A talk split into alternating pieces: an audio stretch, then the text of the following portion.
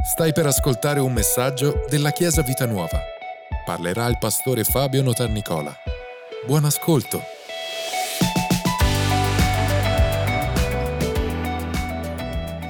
Voglio partire da un, da un brano molto importante che si trova in Genesi, capitolo 18, versetto 19. Uh, Genesi 18, versetto 19 dice, è in realtà un passaggio di veramente un, un brano di passaggio, nel senso che Dio sta uh, ragionando tra sé e sé e dice io posso nascondere ad Abramo quello che sto per fare a Sodoma e Gomorra e, e, e poi c'è tutta la storia di Sodoma e Gomorra, però mentre ragiona uh, esprime queste parole dice come posso non dire ad Abramo quello che sto per fare visto che io l'ho scelto perché ordini ai suoi figli e alla sua casa dopo di lui di seguire la via dell'Eterno mettendo in pratica la giustizia e l'equità, perché l'Eterno possa compiere per Abramo ciò che gli ha promesso. Mi piace questo brano perché improvvisamente Dio rivela il perché ha chiamato Abramo e perché ha chiamato una famiglia e parla un po' della visione che Dio ha per la famiglia in generale. Nella nostra chiesa stanno nascendo molti, molti bimbi, eh, abbiamo fatto un calcolo che il 25% degli assegni familiari della provincia di Varese arrivano qua da noi e eh, mi ha chiamato la Meloni dicendo come mai, scherzo. siamo molto contenti, siamo felici eh, e non tutte le chiese stanno vivendo questo perché comunque è, è è bello, stanno arrivando famiglie con bambini, famiglie stanno, coppie stanno uh, avendo bimbi in questo periodo e in questi anni e noi siamo molto contenti per la felicità di Antonella che adesso dovrà prendere un'altra chiesa per mettere le, le altre classi. Noi quello che potevamo dare te l'abbiamo dato, adesso sono affari tuoi. Però in questo brano c'è qualcosa che ci, ci parla e dice io l'ho scelto, ho scelto Abramo perché ordini ai suoi figli e alla sua casa dopo di lui di seguire la via dell'Eterno. Prima cosa che voglio dire a ciascun genitore è questo. Dio ti ha scelto. Dio ha detto, io ho scelto Abramo.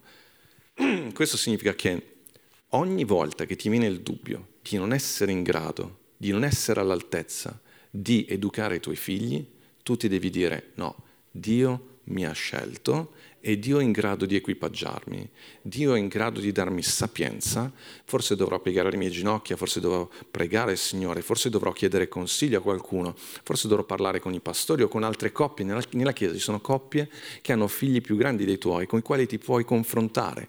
Abbiamo Biofamily, il progetto che c'è anche oggi pomeriggio, ci sono tante attività, tante iniziative. Perché? Perché sappiamo che i nostri figli quando sono nati non ci avevano il libretto di istruzione, chiedi anche a, a Larissa, ma non credo, e ti dà danno questo bimbo e tu pensi di, tu pensi di comandare, ma invece lui pensa o lei pensa di comandare e quindi c'è già da subito una battaglia su quando prendere il latte. Fosse per i bambini neonati, loro berrebbero 5 minuti, poi uh, dormono un po' e quando la mamma si sta per addormentare, no, un minuto un pochino e quindi e poi quando eh, finalmente la mamma si sta, il papà si avvicina alla mamma e no, c'è ancora un... Quindi si mettono in crisi tanti valori, nella, nella, tante situazioni nella, nella famiglia. E poi dopo venite in chiesa stressati e dopo noi dobbiamo... Allora, preveniamo tutto. Allora, Dio non c'è nessun genitore che non è in grado. Sicuramente dobbiamo imparare delle cose, ma Dio ci dà delle, delle, delle, risorse che sono anche le famiglie intorno a noi più grandi che ci possono dare consigli, che sono, va bene, ci sono dei libri che puoi leggere, le predicazioni e quant'altro, però in generale Dio ti ha scelto, è proprio una chiamata quella di essere genitori è, è, è, un dono che Dio ci ha dato e Dio eh, attraverso i tuoi figli anche vuole lavorare nel tuo carattere, nella tua vita e vuole formarti e devi essere pronto e disponibile a, a lasciarti formare. Però nella famiglia sicuramente sono mamma e papà quelli che guidano, che sono leader della famiglia. Leader intendo dire non che sono capi che devono uh, schiavizzare i propri figli, ma il fatto che sono leader che hanno la responsabilità di dare una direzione alla famiglia. Noi in chiesa uh, insegniamo la parola, eh, vi aiutiamo, possiamo uh, vivere tempo di comunione davanti al Signore, però tutto il grande lavoro anche di formazione del carattere dei vostri figli avviene in famiglia ed è il più grande dono, il più grande impegno che, che voi potete fare e dare per la Chiesa e dare per questa società. Um, non pensiate che siccome che tutto cambierà quando i vostri figli accetteranno il Signore, avranno quell'esperienza che voi stessi avuto, avete avuto con il Signore. Noi siamo nati di nuovo, nel senso che davvero è stato un giorno in cui abbiamo dato la nostra vita al Signore, lo Spirito di Dio è venuto dentro di noi e ha cambiato ogni cosa, è vero, siamo nuove creature.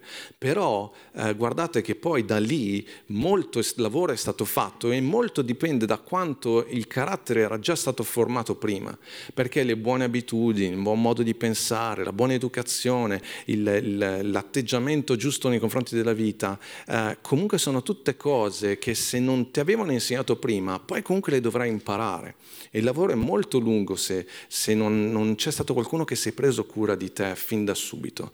Quando piantate un albero, quando c'è un ramoscello, un, un alberello piccolino, se tende a, a, a, per vari motivi a stortarsi, a crescere storto, finché è piccolo, è facile mettergli un bastone a fianco, legarlo e aiutarlo a prendere la forma giusta, che poi l'aiuterà a mantenersi fermo e, e forte quando ci saranno le tempeste. Ma se aspetti che l'albero cresca troppo ed è già troppo storto, poi è dura raddrizzarlo, è molto complicato, è un lavoro molto lungo che probabilmente dovrà fare la famiglia, eh, che, che, probabilmente si troverà poi sua moglie a dover fare. Mogli, se avete dei mariti straordinari, dovete ringraziare le suocere, ok? D'altra parte, se avete dei problemi, dovete dare colpa. Scherzo. Però uh, Capite che il lavoro è importante da fare da subito e Dio ha, chiamato, ha, ha dato questo compito proprio ad Abramo, ma Abramo rappresenta, nostri, rappresenta l'essere genitori. È una una, veramente una chiamata divina, c'è una chiamata sulla nostra vita. E poi dice perché ordina ai suoi figli e alla sua casa dopo di lui di seguire la via dell'Eterno quello che i genitori, il compito più grande dei genitori è quello di trasmettere i valori ai propri figli. Non è dire a loro cosa devono fare nella vita, che lavoro devono fare, che cosa devono... Quelle sono scelte che sono scoperte che loro faranno nel corso del tempo, ma da subito noi dobbiamo trasmettere loro, ma da subito, cioè Larissa adesso torna a casa, subito deve impegnarsi a trasmettere i valori ai propri figli, i valori che loro respirano in casa tra marito e moglie, quindi il lavoro principale è proprio quello, la più grande benedizione che un bambino può avere è quella di avere genitori che si vogliono bene, che si amano, che non sono perfetti, questo è, è normale, però che hanno questa tendenza alla perfezione. Ebrei 6, 1, 2 dice che noi tendiamo alla perfezione, questo sguardo sulla vita, questo desiderio di, di, di esserci, di vivere, di essere, eh, di essere positivi, di essere eh, aperti a quello che la vita ci dà. Questi valori, Chiesa, noi li possiamo trasmettere, li trasmettiamo in Chiesa, è quello che facciamo con la predicazione, però in Chiesa voi ci state due ore alla settimana, poi i figli sono a casa, voi siete a casa e loro crescono con pasta e valori, pasta e, e, e esempio che, che, vivono da voi, che, che, e anche per noi questo vale. Per questo il desiderio dell'home worship, per, per risvegliare questo aspetto. Il culto, il culto, questa parola che per alcuni può sembrare un po' strana, comunque significa l'incontro in chiesa, il tempo di adorazione è in chiesa, ma poi la maggior parte del tempo è a casa ed è lì che i genitori, prima di tutto, devono avere questa consapevolezza, che loro stanno, stanno, hanno ricevuto un compito da parte di Dio che è quello di trasmettere loro, guardate, perché ordini ai suoi, guardate che l'ordine ti mette in ordine. L'ordine l'ordine ti mette in ordine. La vita dei nostri figli è in ordine quando noi impariamo a dargli degli ordini.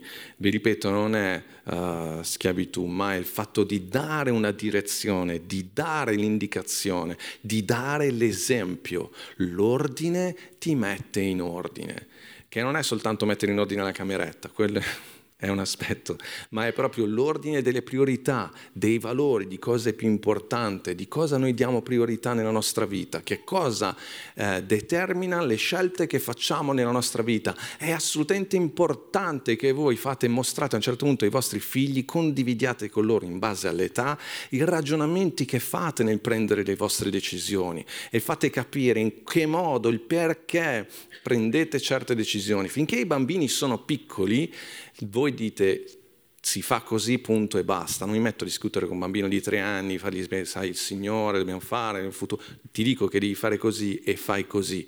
Un capitolo di un libro che, che abbiamo scritto tempo fa diceva sì, subito e con gioia. Cioè i nostri figli quando sono piccoli gli mostri cosa devono fare e lo devono fare, ma crescendo, crescendo, chiaramente è importante condividere con loro il perché noi facciamo certe cose. Un bambino di tre anni dico noi andiamo in chiesa, ma neanche glielo dico, andiamo in chiesa. Cinque anni andiamo in chiesa, ma quando iniziano a crescere condividi, noi andiamo in chiesa perché? Perché amiamo il Signore, perché è importante, noi troviamo forza nello stare con gli altri, perché è importante la relazione fraterna, perché crediamo, onoriamo Dio che ci ha dato la vita, tutto quello che vuoi, quello che, che, che c'è nel tuo cuore. Però è importante mostrare il perché. E, e, ed è importante anche essere convinti voi del perché venite in chiesa. Perché venite in chiesa? Non so, mia moglie mi ha detto di venire, siamo venuti qua. Dovete essere convinti voi, radicali in quello che state facendo, in modo tale che trasmettete perché facciamo home worship, perché, facciamo, perché eh, gestiamo le finanze in un certo modo, perché viviamo in un certo modo piuttosto che in un altro. Trasmettere i valori, qui la, eh, Dio sta parlando e dice io ho scelto Abramo perché ordina ai suoi figli e alla sua casa dopo di lui di seguire la via dell'Eterno. Ascoltate, c'è sempre il progetto è più grande di voi. Notate che dice ordina ai suoi figli e alla casa dopo di lui. Noi amiamo il Signore perché sappiamo che facciamo parte e, e, e seguiamo Lui perché sappiamo che facciamo parte di un progetto che è molto più grande di noi. Non si tratta solo di te, ritorno al discorso di prima, non si tratta solo del fatto che devi stare bene tu nella tua famiglia, ma il fatto che tu stai, tu hai capito chi è in casa. No, non l'hai capito, ma neanche di tuo marito hai capito, questo è un altro discorso, ma tu hai capito chi è in casa. Quando il profeta va da, va da, va da eh, il papà di, di Davide uh, e gli dice, guarda che uh, dobbiamo, ha detto che uno dei tuoi figli, fa capire, uno dei tuoi figli è il futuro re di Israele. E, e, e quest'uomo gli presenta tutti i suoi figli, primo, secondo, il terzo, il quarto, e il profeta dice no, non è lui, non è lui, non è lui, non è lui, ma il padre manco va a pensare a Davide, Davide che era il più piccolo, rossiccio di capelli, carinino, però era, lui era quello che curava le pecore, era il più piccolo. Non, non ci ha neanche pensato che quel ragazzo poteva essere il futuro re di Israele noi non ci rendiamo conto che di chi abbiamo in casa, di chi potrebbe essere quella persona. Noi dobbiamo avere grande rispetto nei nostri figli e capire che stiamo allevando dei campioni, eh, stiamo allevando persone che faranno la differenza nella nostra società, che faranno la differenza in chiesa, che faranno la differenza nella comunità in cui noi siamo non è soltanto un bambino, è un bambino che sta crescendo e tra 10 anni, tra 15 anni potrebbe fare la differenza, potrebbe diventare un medico importante che salverà la vita delle persone, potrebbe diventare un politico che finalmente farà la differenza nella, nella nostra società, potrebbe essere una persona che Dio userà nella Chiesa in maniera straordinaria, potrebbe essere un'altra persona che, che arriverà ad essere un genitore, che, che alleverà un bambino, che quel bambino farà la differenza, è una casa dopo di lui. Noi non sappiamo quando, dove, perché, ma sappiamo qual è la nostra responsabilità. Sappiamo qual è la nostra responsabilità. Ed è straordinario, Dio dice proprio, io uh, lo, lo, l'ho chiamato perché ordina ai suoi figli e alla sua casa dopo lui di seguire la via dell'Eterno, mettendo in pratica la giustizia e l'equità.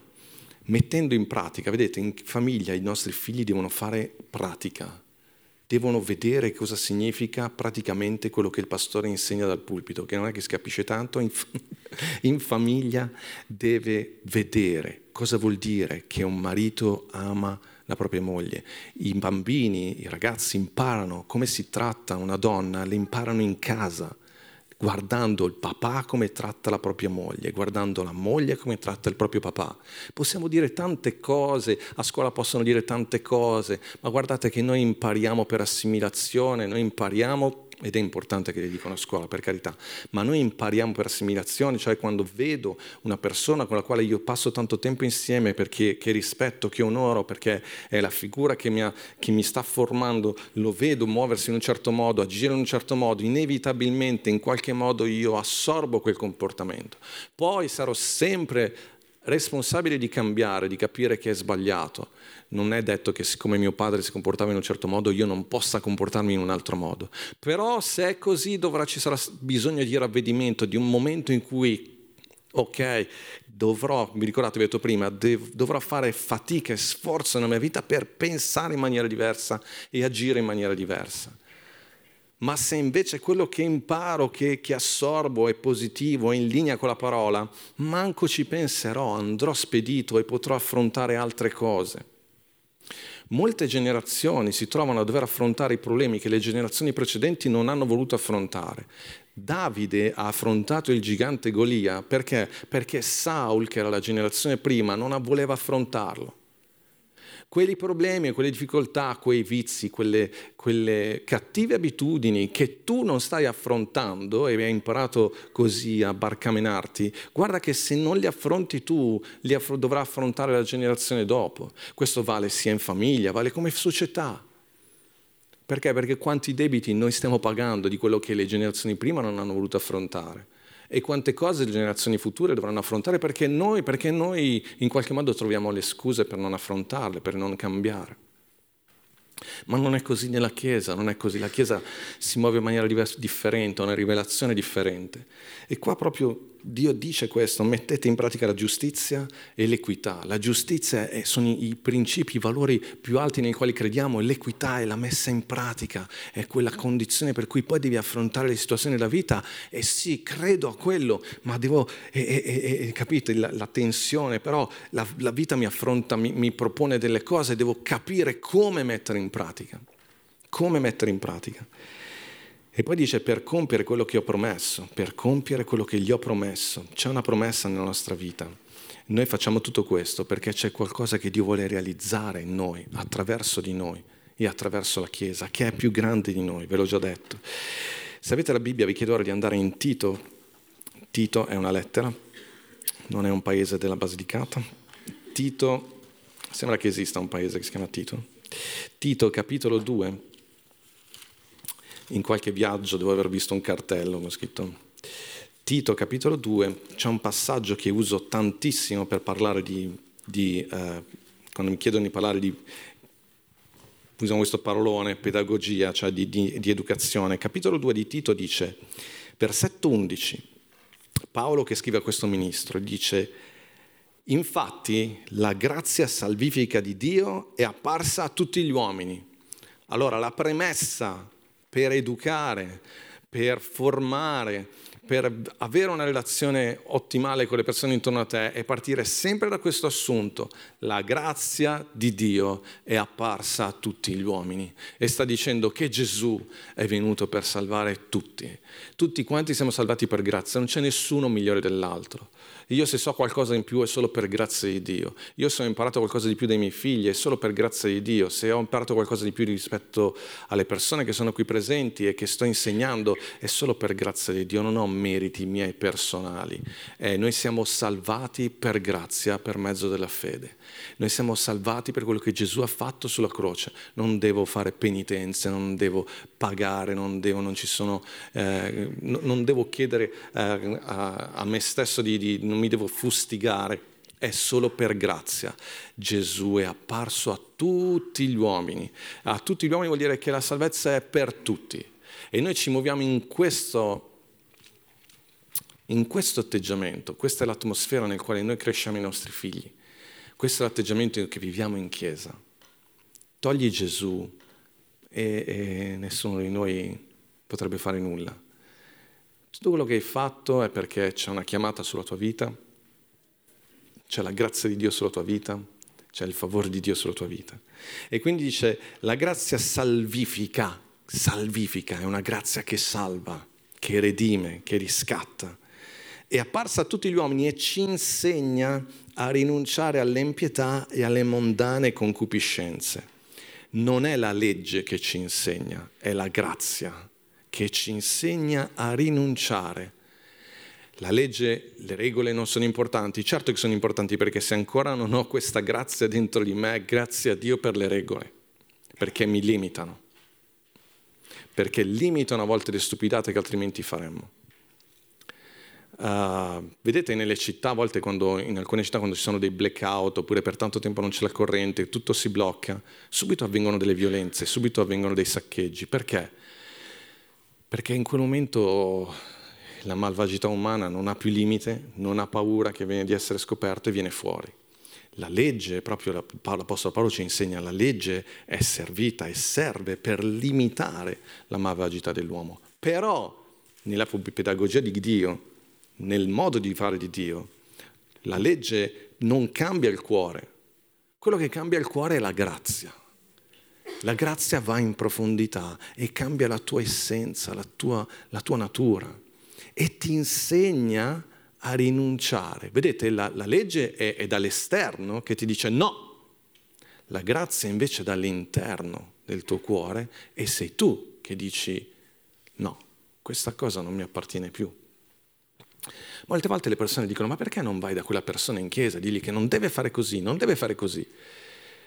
Sì, certo, a volte interveniamo perché magari è per, proprio per ignoranza, uno non, non conosce la parola, però in altre situazioni sai che lo sa, ma deve arrivarci, deve essere qualcosa che lavora dentro.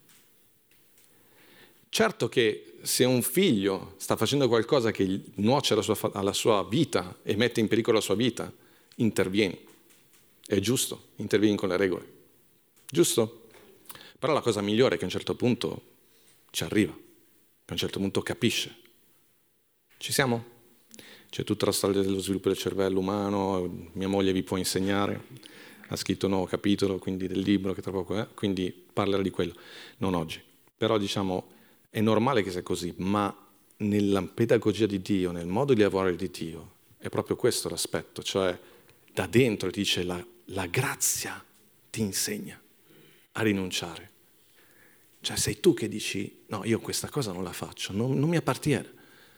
Guardare questo film non mi appartiene, vedere questa violenza, vedere eh, questa, queste cose che mettono a rischio la mia purezza, la mia purezza sessuale, la mia purezza intellettuale. Non, rinuncio, non lo faccio, non, non, rinuncio a quelle cose che so che mi fanno male.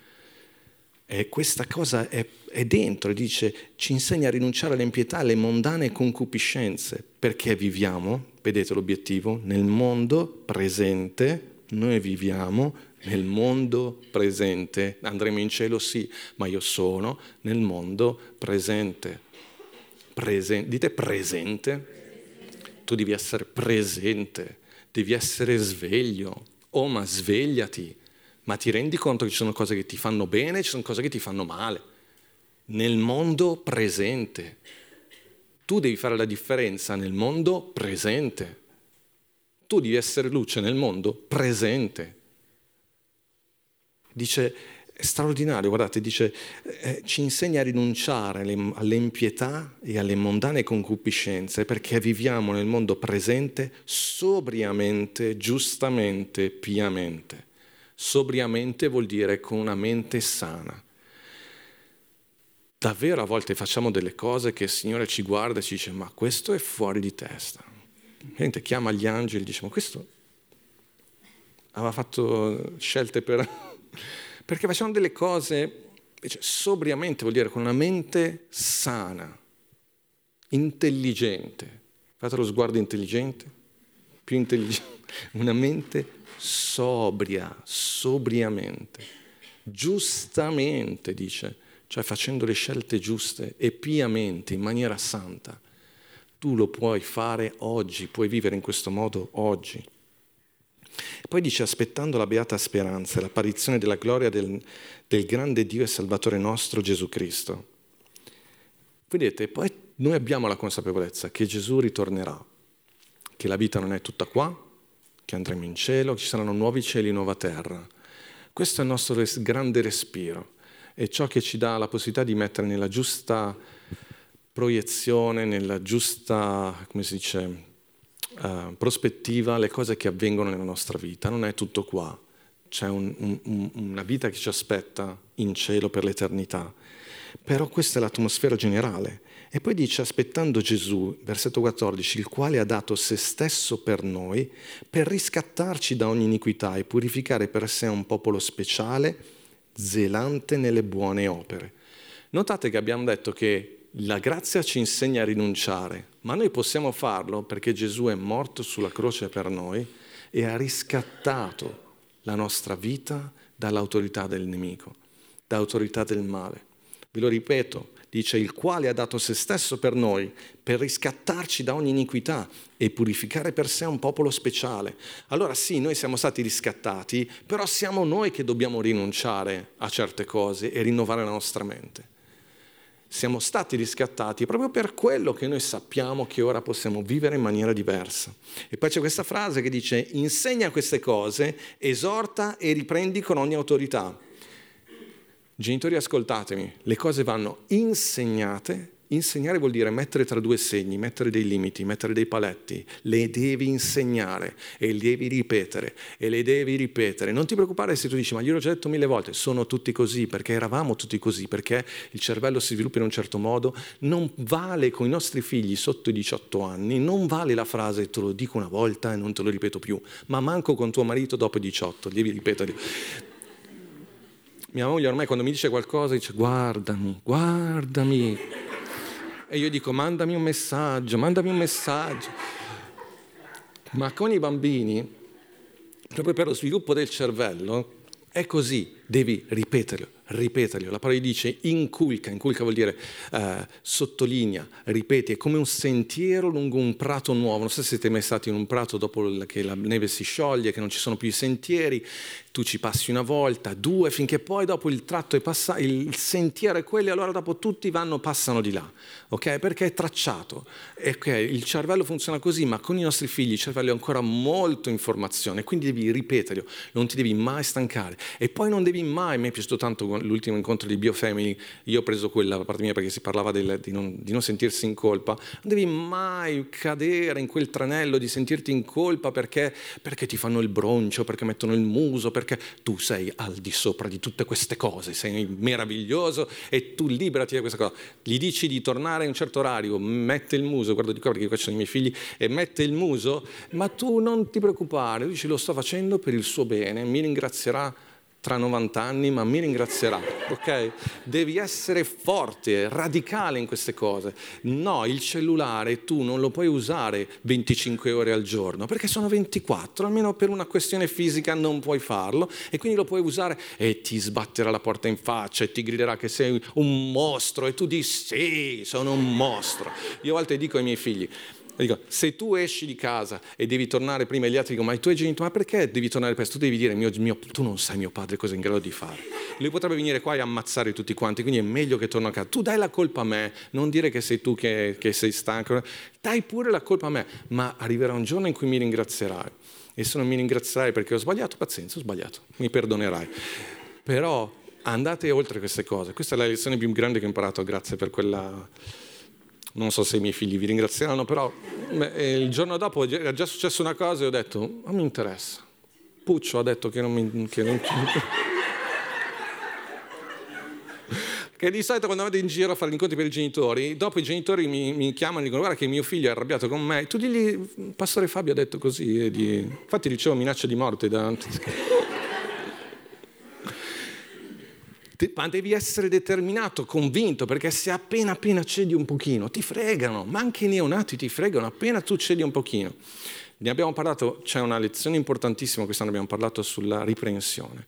Non voglio entrare in quell'argomento perché l'abbiamo trattato in quella domenica, però è una, è una predicazione importante, riascoltatelo, non abbiate paura. Qui dice, insegna, però insegnare è importante. No, ci deve lo deve capire da solo. Guarda, se è un uomo maschio è difficilissimo. che ci arriva da solo, glielo devi, devi spiegare, devi fare i disegni. Ma anche con i nostri figli, cosa vuol dire ci deve arrivare da solo? Nessuno gliel'ha mai insegnato, nessuno gli ha mai detto, anzi intorno a noi viviamo in un mondo che vive completamente all'opposto.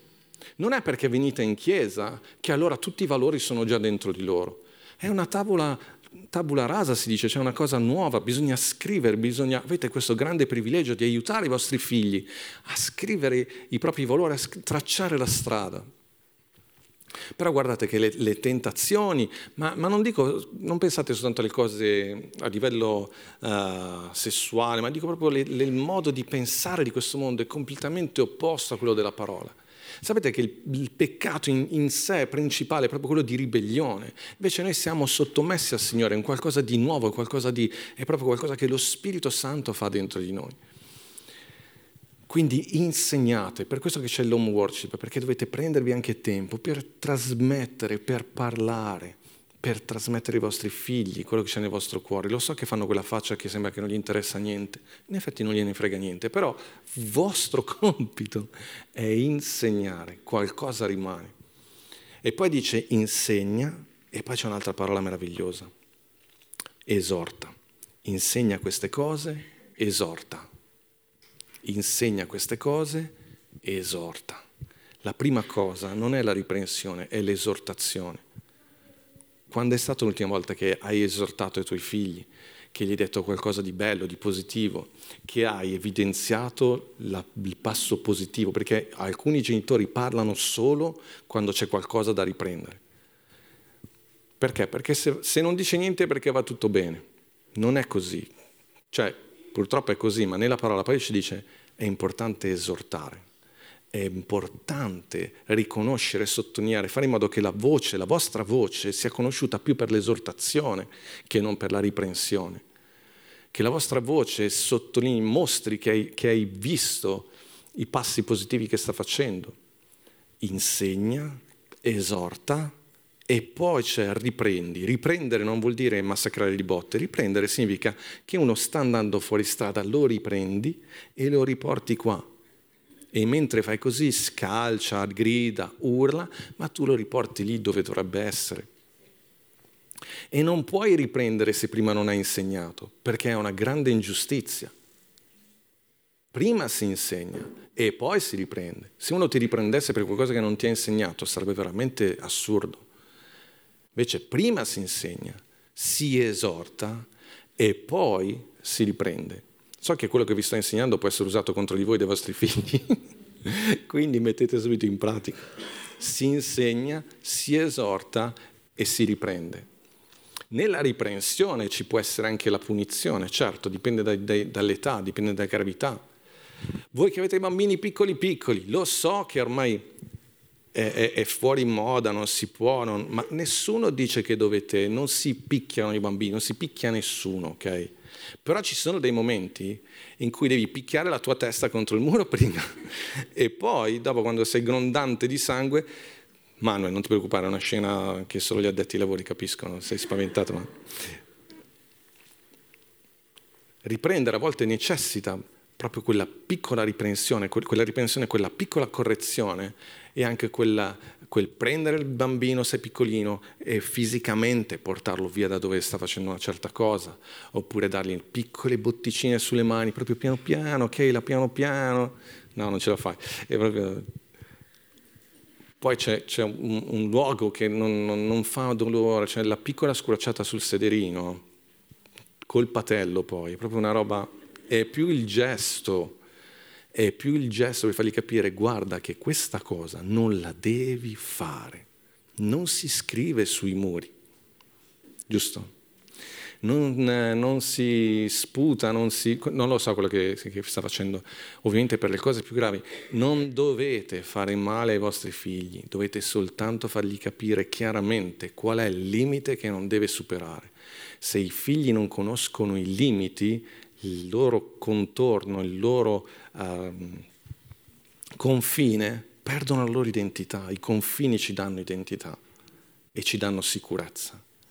I bambini hanno bisogno di sicurezza e quindi devono conoscere bene i limiti. E i limiti li mettono sotto, diciamo, provano il limite con i genitori. Vi è mai capitato genitori questa cosa qua, che tuo figlio va a casa di qualcuno e il genitore ti dice ma suo figlio è educatissimo, ma è straordinario, ma come fa?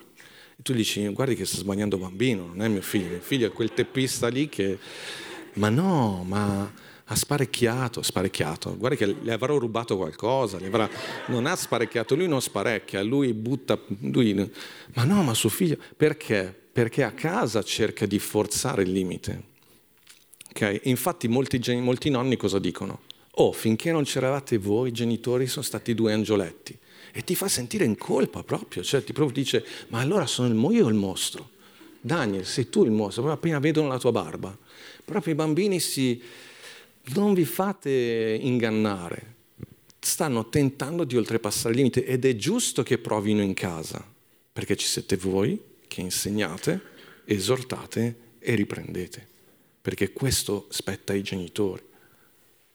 Non vi aspettate che tutte queste cose le imparino in chiesa junior da Antonella. Antonella dovrebbe avere i bambini già insegnati, già esortati e già ripresi cui, con i quali lei basta che dice qualcosa e loro capiscono che questa è una riprensione come quella di papà, come quella di mamma, allora devo rifare così. Questo è il limite. Ci siamo? Perché non è una cosa che può fare qualcuno che non sia della famiglia, della famiglia. È qualcosa che, che Dio ha chiamato te. Hai tu, e poi ogni figlio è diverso. Questa è la grande accusa dei figli più grandi, no? Con me, con lui, con lei, che siete tutti diversi.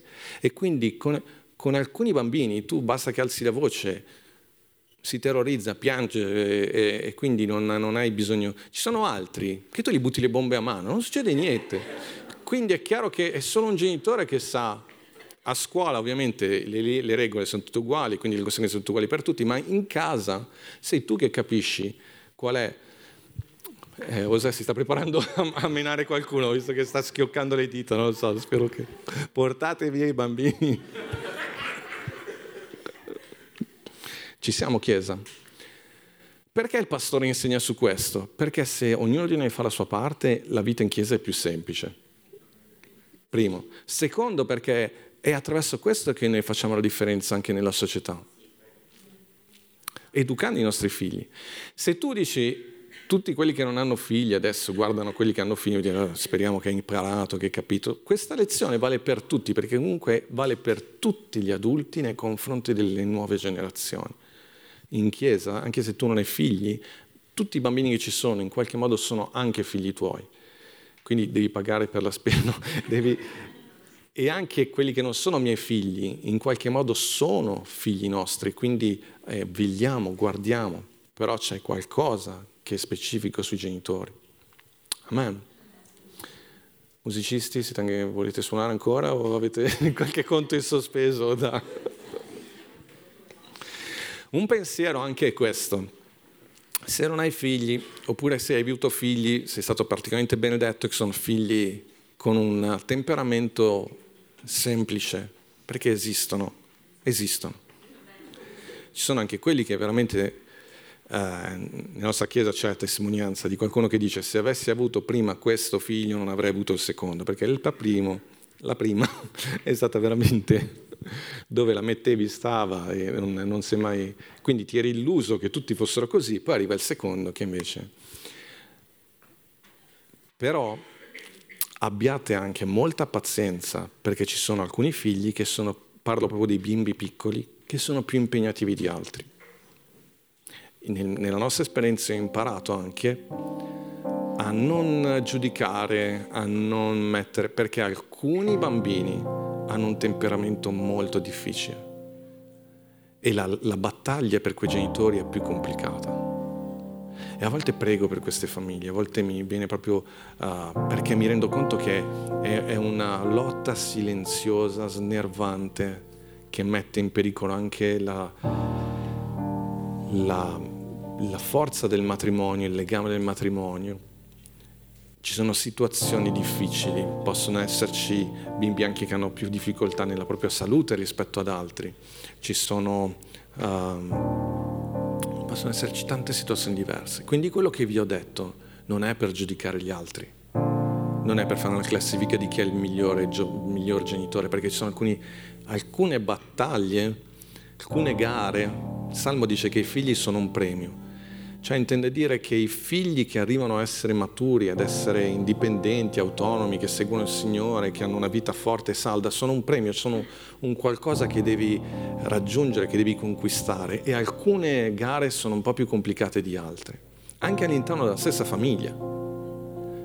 Non sappiamo perché, perché ognuno è diverso, ogni temperamento è diverso e Dio eh, proprio usa temperamenti diversi, ma da gestire sono diversi. Guardate che vale anche come pastore, eh? Non tutti siete uguali. Con alcuni di voi basta parlare una volta, ascoltate e le cose si mettono a posto, con altri bisogna ripetere, ripetere, ripetere. Perché? Perché siamo diversi. Non è quello il problema. Però davvero, se vedete famiglie che stanno facendo fatica, non è che dovete dirgli ascolta questa predicazione per farli sentire ancora più in colpa. Pregate per loro perché alcune battaglie, alcune gare sono davvero più difficili di altre. Però anche voglio incoraggiare queste persone, se ci sono, che stanno ascoltando. E il Signore ti dà l'abilità e la grazia di contenere, di, di arrivare fino in fondo. E, e vedrai, vedrai il frutto di questo amore. Questi figli così, a volte così difficili, a volte ci rendono inevitabilmente però anche delle persone più forti, migliori, perché dobbiamo davvero guardare noi stessi e lavorare su noi stessi. Lo facciamo per amore loro, lo facciamo per salvaguardare noi, per riuscire ad arrivare fino in fondo. Amen, Chiesa. Alleluia. E quindi insegna, esorta, riprendi con ogni autorità con tutta la forza che hai.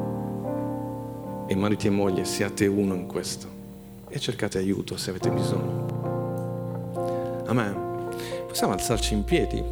Adesso cantiamo questo canto che ci fa entrare proprio nel movimento tra generazione e generazione, che ci fa respirare un'aria più ci innalza in, al di là delle nostre difficoltà e problemi e paure, perché a volte abbiamo paura per i nostri figli, di questo mondo, di tutto quello che succede.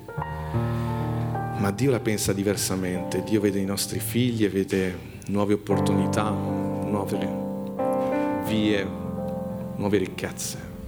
Quindi unitevi a noi a adorare il Signore con queste parole. Grazie per averci ascoltato. Rimani aggiornato attraverso i nostri canali social. Ci trovi su Facebook, Instagram, Spotify e sul sito www.chiesavitanuova.org.